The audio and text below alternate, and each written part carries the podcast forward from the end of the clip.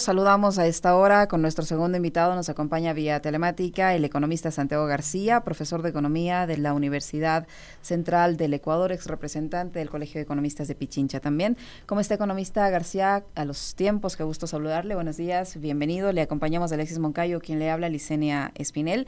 El eh, ministro de Finanzas asegura que el impuesto al valor agregado no va a afectar a los más pobres. Ha reconocido que sí tendrá un impacto sobre la clase media y la clase alta, pero dice que por ahora es la única vía para financiar el hueco fiscal, porque inicialmente se presentó esta iniciativa o, esta propuesta como eh, una forma de financiar los costos de la guerra.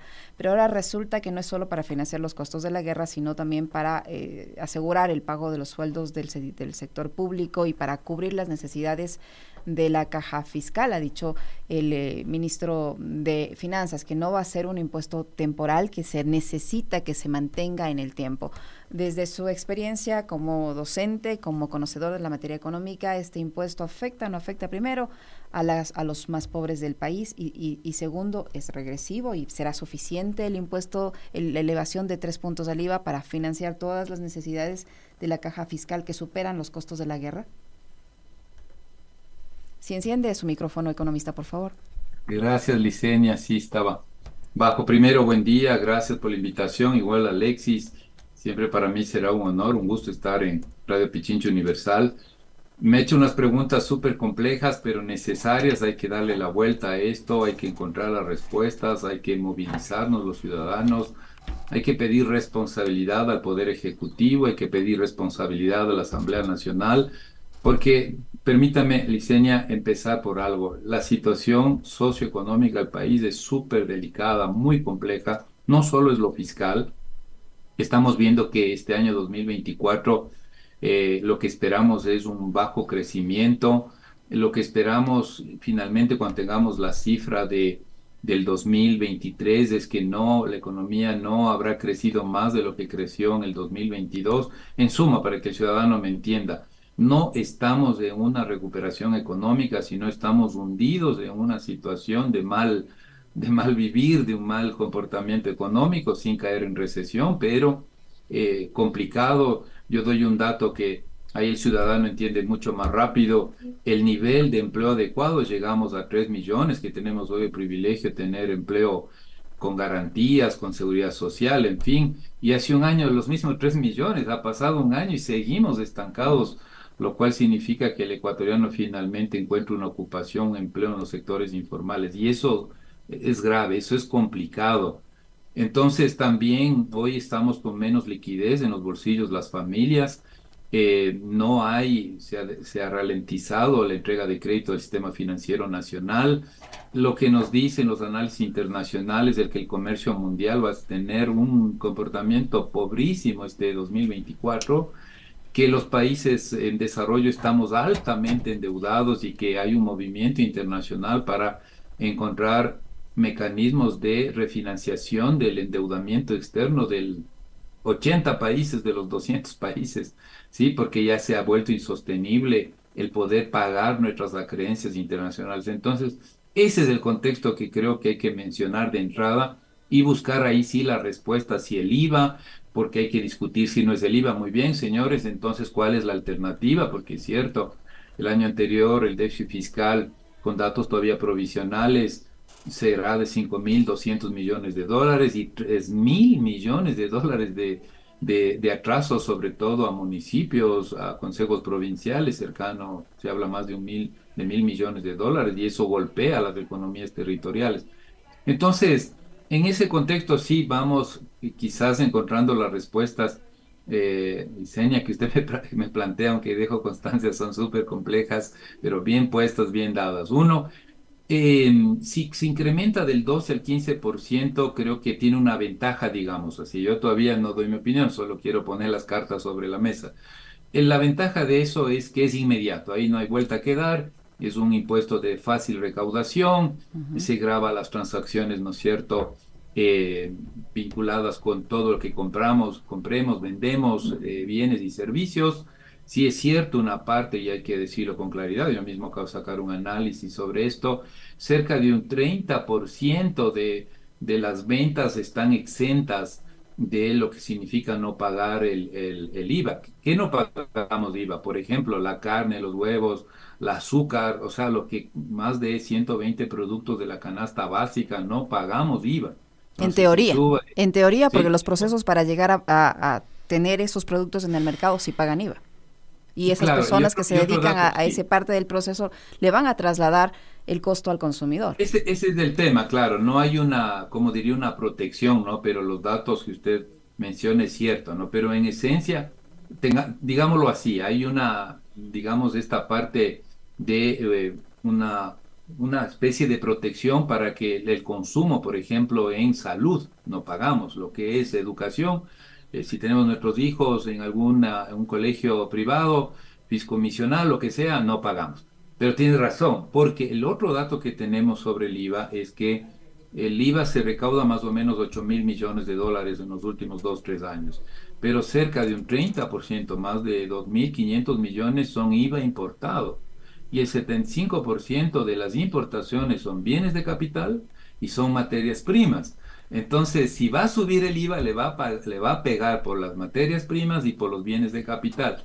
Eso es cierto y eso es lo que quiero así resaltar. No es una medida fácil en un contexto, como acabo de mencionar, complicado. No necesitamos, eh, no hay que apagar el fuego con gasolina, hay que apagar el fuego con agua, hay que tratar de extinguir, quitarle oxígeno al fuego, no al revés. Entonces el IVA puede ser, si bien general, como digo, porque eso todos los, ninguno de de quienes hacemos opinión pública económica podemos negar, es de fácil acceso y eso se obtiene y va a ir directo a la caja fiscal para cubrir los gastos. Pero lo otro también no es menos cierto, va a tener un impacto, yo lo veo así también, al consumo, va a haber una, a, lo que significa lo que acabo de mencionar, costos más altos de importaciones y eso lo que va a hacer es que la economía se asiente hacia abajo. Eso creo que puede haber consenso, consenso entre los expertos, entre nosotros, los académicos que manejamos el tema económico. Esa es la opción y eso es lo que yo diría hay que discutir en la Asamblea Nacional. Eh, la Asamblea tiene que, obviamente, bajo una perspectiva de mucha responsabilidad, decir, bueno, ¿y esto a dónde me lleva? Eh, y, y, y, qué repercusiones tiene y quién va a salir mal parado. Yo creo que ahí evidentemente somos las familias ecuatorianas las que, sí, vamos a, ser golpeados por esto y en un momento en donde no hay empleo, donde las mediciones que tenemos es que hay menos liquidez en la economía, en las familias. Entonces, menos liquidez. Impuestos más caros. Yo creo que ahí es, como digo, una, una combinación bastante riesgosa, ¿sí? Y entonces, ahí sí viene la otra pregunta, ¿qué podemos hacer? Bueno, ahí sí ya me paro para ver eh, cómo, cómo seguimos este análisis. Bueno, entonces, frente a esto, qué se puede hacer y qué otras alternativas podría haber. Economista, qué gusto saludarle, buenos días. ¿Qué dice Alexis? Placer. A los tiempos, además. Em,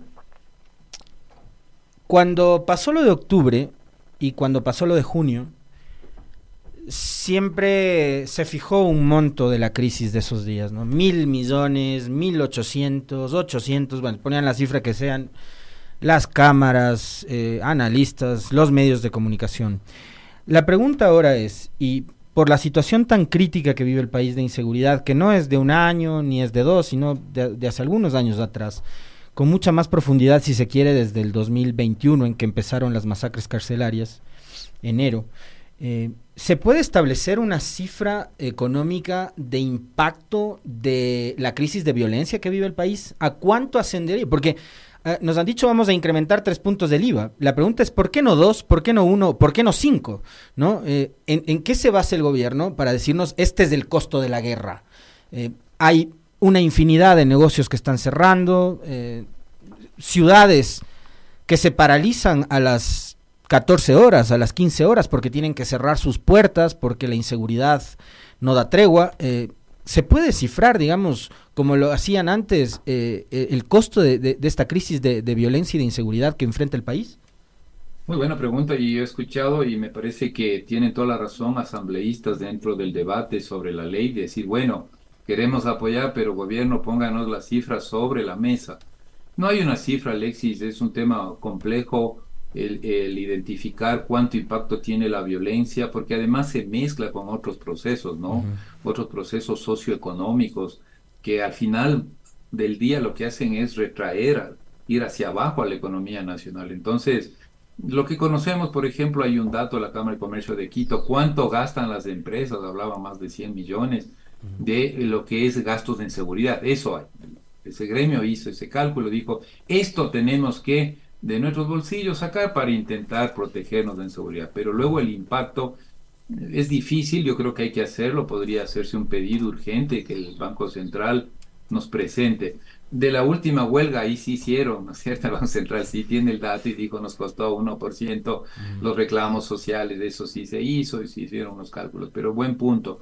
Ahora, Alexis, yo creo que dentro del debate eh, sí creo que hay que tratar de aproximarnos a esa, a esa realidad y lo que sabemos es, ya soltó el gobierno nacional una cifra, que toda la movilización de las Fuerzas Armadas a la calle cuesta mil millones de dólares.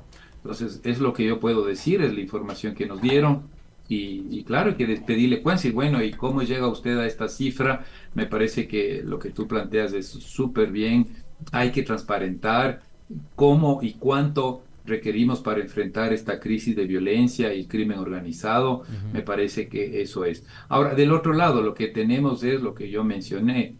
Se espera un crecimiento del 2022, ahí sí, eh, eso ya está cuantificable. No podemos, si medimos contra lo que podría llamarse la producción potencial, estamos muy abajo de lo que pudiese el Ecuador producir, estamos muy abajo, ¿sí? El último dato que yo tengo es un 6%, entonces quizás sumando y restando 6% del Producto Interno Bruto es mucho dinero que no pudimos realizar. Quizás ahí eh, me he escogido en curva y podemos otro rato incluso intentar, si no lo hace el gobierno, pues los académicos, intentar cuánto mismo es el impacto. Entonces, complicado, quería mencionar este tema de, como acabo de, comentar, eh, este incremento del IVA.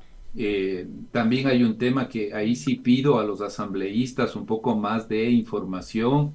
Mi posición en el sentido de que si hubiese ese incremento, te ha dicho si se puede crear una cuenta única, si se puede crear una, una, una, un fideicomiso. No, señores, no se puede porque la constitución prohíbe preasignaciones. Solo hay preasignaciones, dice el marco constitucional del 2008.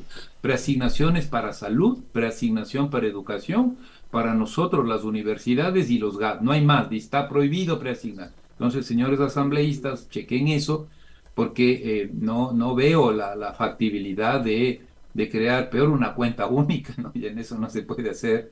Eh, no se puede, ¿no es cierto?, crear un fondo especializado porque sería como una preasignación. Entonces, miren, es importante decirlo acá en este medio de comunicación y ojalá nos escuchen y eso se debata como debe debatirse, ¿no? En el sentido de que eh, uno quiere hacer muchas cosas, pero también hay que hacer las cosas que son viables. ¿Cuánto recaudaría el, el Estado, eh, economista García, si se aprueba esta iniciativa en la Asamblea Nacional con los tres puntos de incremento al impuesto al valor agregado?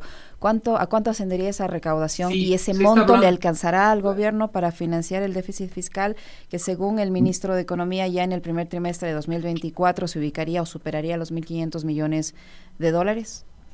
No, no, no alcanza y lo que se estima es de marzo a, a diciembre 1.100 millones de dólares, bajo las condiciones de que la economía no se caiga, porque si se cae y dejamos de consumir o aplazamos consumo, no se va a recaudar eso. Esa es la preocupación sincera, técnica que tenemos muchos economistas. Si no diríamos, bueno, vamos, hay que, ya, y ese dinerito, vamos, gastemos, porque necesitamos que nos protejan la vida, pero hay este colateral muy fuerte que podría ser el impacto al consumo, pero 1.100 millones serviría y sería importante porque es un valor eh, apreciable, ¿no es cierto?, para enfrentar parte de la, de la crisis fiscal. Si uno lee la, la ley, si uno lee así con objetividad, ahí hay un doble mensaje porque dice el objetivo de la ley es financiar y luchar contra el crimen y la violencia. Y al mismo tiempo, y hay un y, dice, y aportar para la sostenibilidad fiscal. Entonces, yo no sé por qué... ¿No será que se utilizó el pretexto de la guerra para lo segundo? Es que, es que sí, o sea, no sé si pretexto, porque las dos realidades están. La guerra está, o sea, ahí sí no podemos negar, está ahí. Y el otro también está ahí, es el déficit fiscal, tampoco podemos negar, los cinco mil y pico millones de dólares están ahí, son hechos fácticos. Contra eso hay que luchar.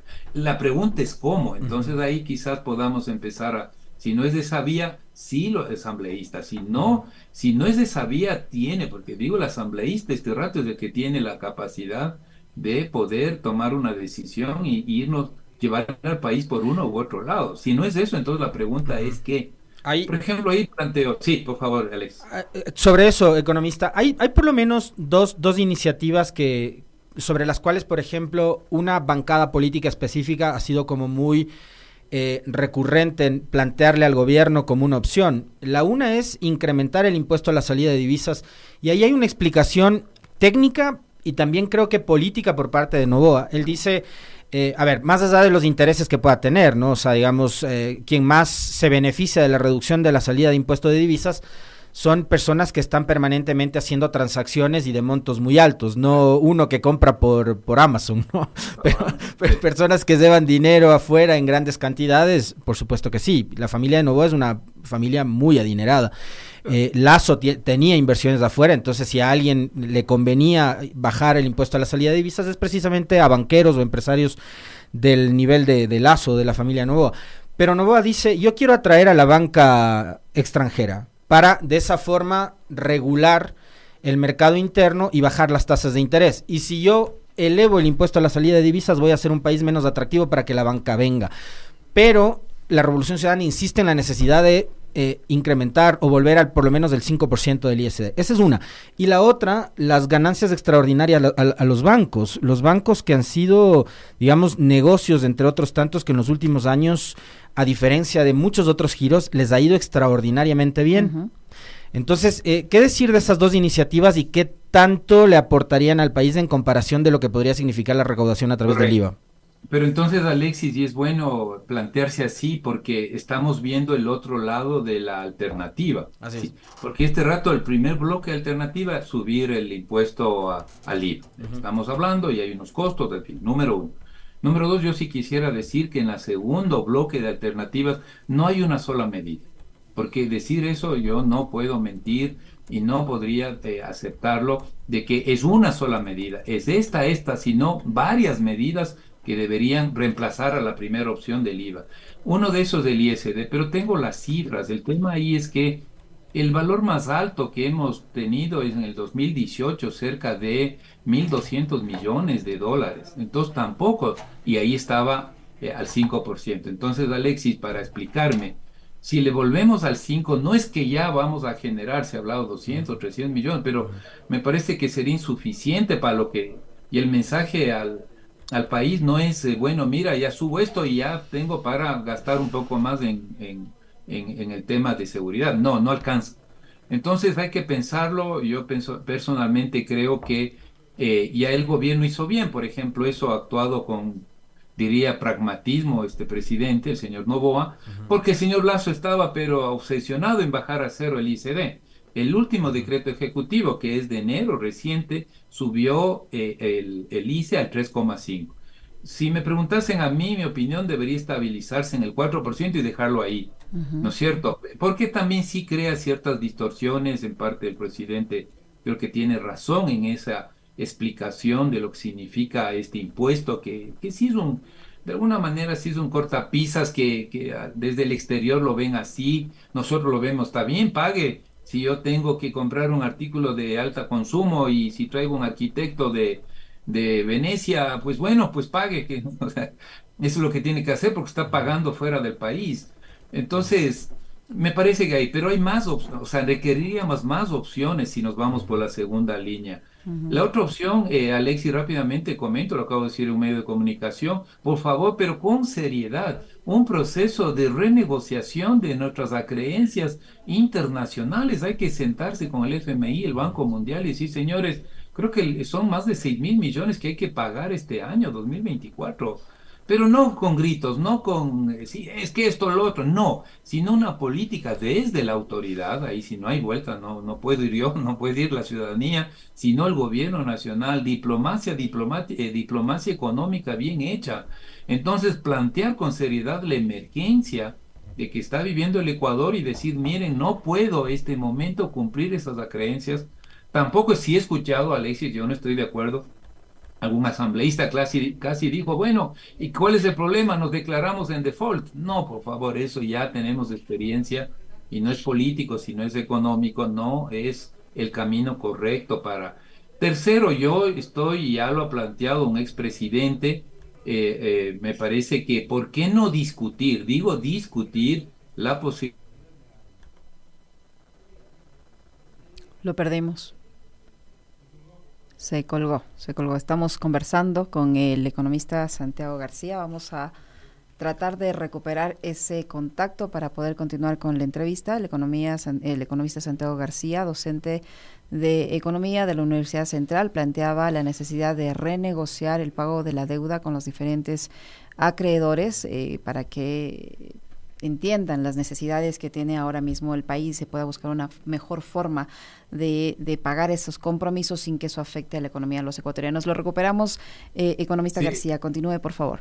Gracias, Liceña. Sí, qué pena se me fue a mí el internet en casa, pero bueno, volvemos y el mensaje que quería dar a los ciudadanos, porque esto es importante, este medio de comunicación. La segunda opción, si no es del IVA, tiene que incluir varias medidas. Del ISD puede ser el 4, el 5%, creo que debería estabilizarse en un 4% y sostenerlo ahí y se generen 200, 300 millones extras. Dos, estaba mencionando, son más de 6 mil millones de dólares que hay que pagar de nuestras acreencias, nuestras deudas, de el, sobre todo a, a los, al sistema multilateral, hay que hacer diplomacia económica con tranquilidad, pero con voz firme, llevar una buena negociación, no declararnos de que estamos en default, eso no tiene una repercusión muy fuerte eh, para un país eh, en desarrollo como Ecuador frente al, al sistema global.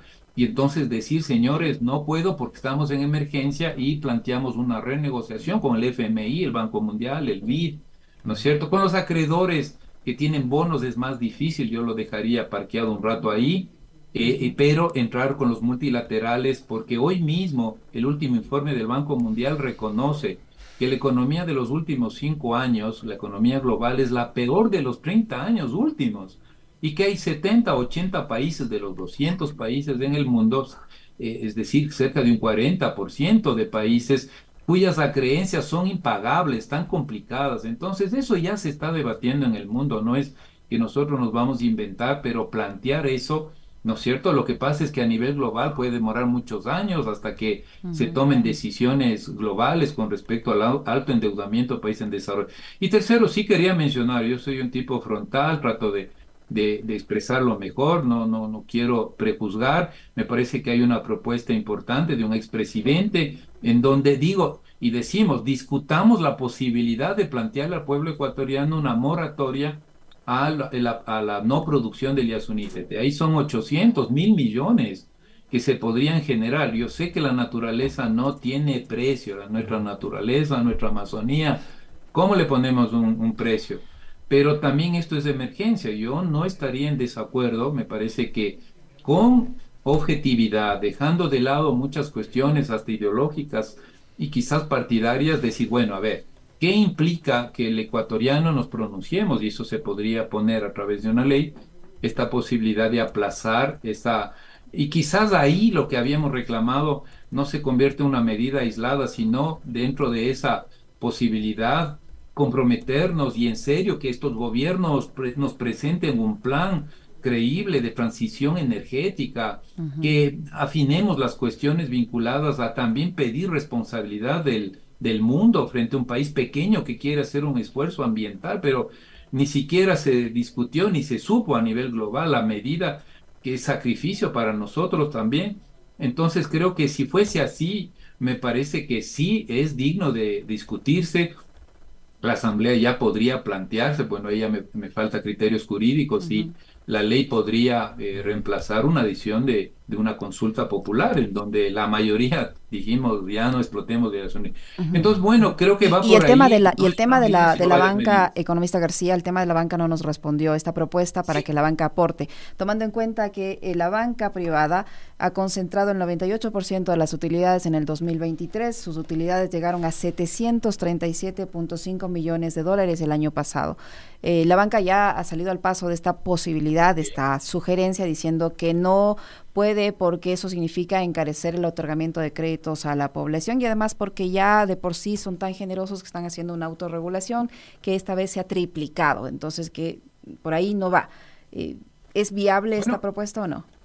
No le veo muy viable, le soy sincero, Liceña, diríamos sí, entonces, pero está vigente de la ley del 2021 el aporte al patrimonio de las empresas de más de 5 millones. Está vigente el aporte a las fortunas. Yo no tengo, sinceramente, un millón de patrimonio. Son las familias de más recursos que están, que están eh, tributando y se terminó ese tributo el año anterior.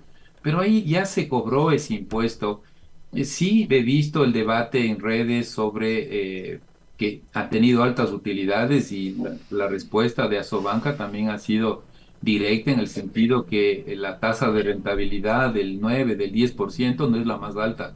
Y en eso creo que yo coincido. No, no, no sé, me parece que no es, eh, no sé, no veo yo el contexto político y económico que diga, muy bien señores, nuevamente, ¿qué le ponemos? ¿Otro 5% al patrimonio de la banca? Eh, no lo sé, no, no, no, no lo veo yo ahí. Ahora, economista, le, le, planteo más trabajo a la banca. Le planteo, le planteo otra, otra salida. Em, digamos, y esta, digamos, más allá de, de, pensar en lo, en lo, económico, entiendo nuestra experticia, el, el, asunto de, por ejemplo, el control del lavado de activos, pero sí valdría la pena también conocer su postura y su posición con respecto de esto. A ver, eh, cuando presenta este proyecto de ley de lavado de activos e incluso pensando en una de las preguntas de la consulta popular que envió el presidente hace algunos días atrás a la Corte Constitucional, que dice, vamos a incautarles las armas a los delincuentes y esas armas las vamos a poner, que cosa que a mí, por ejemplo, me parece una tontería, que armas que fueron usadas además por delincuentes en el cometimiento de delitos pasen a manos de la fuerza pública. A mí me parece eso una barbaridad. O sea, la fuerza pública debería tener armas homologadas y diferenciadas entre policía y Fuerzas Armadas, que es lo que históricamente ha pasado. Incluso por sus tipos de trabajos tácticos que son diferentes, etcétera. Pero, ¿por qué no se hace eso con los recursos? Digo, a partir del tema de, del control este, del origen ilícito de los, de los recursos vitales.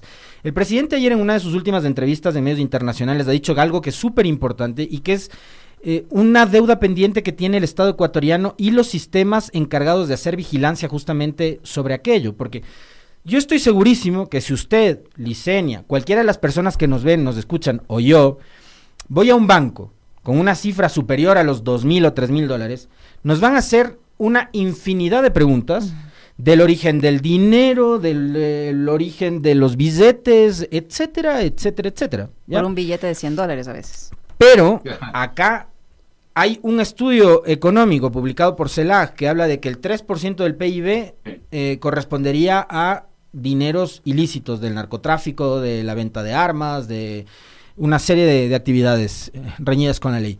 Fernando Carrión cifra un poco más alto y ayer leía una nota publicada por Vistazo en la que Patricio Carrillo, señala que son 10 mil millones de dólares los que mueve, mueve la economía eh, informal en este país. Y esos 10 mil millones de dólares no están encaletados, deben estar en el sistema financiero, deben estar en sectores como el de la construcción o qué sé yo cuántos otros.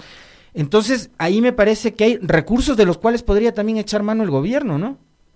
Sí, me parece muy buena tu pregunta y más bien me parece que el mensaje a los asambleístas, estamos recién chequeando, revisando, se llama ley, voy a leer textual para no equivocarme, Ley Orgánica de Urgencia Económica para la Recuperación de Activos de Origen Ilícito y Transparencia en la Contratación Pública. Si me pides mi opinión y doy mi opinión, me parece que es una ley bastante bien encaminada, pero va al hecho consecuente, porque es retirar, quitar y darle, entregarle el dominio de activos ilícitos al Estado.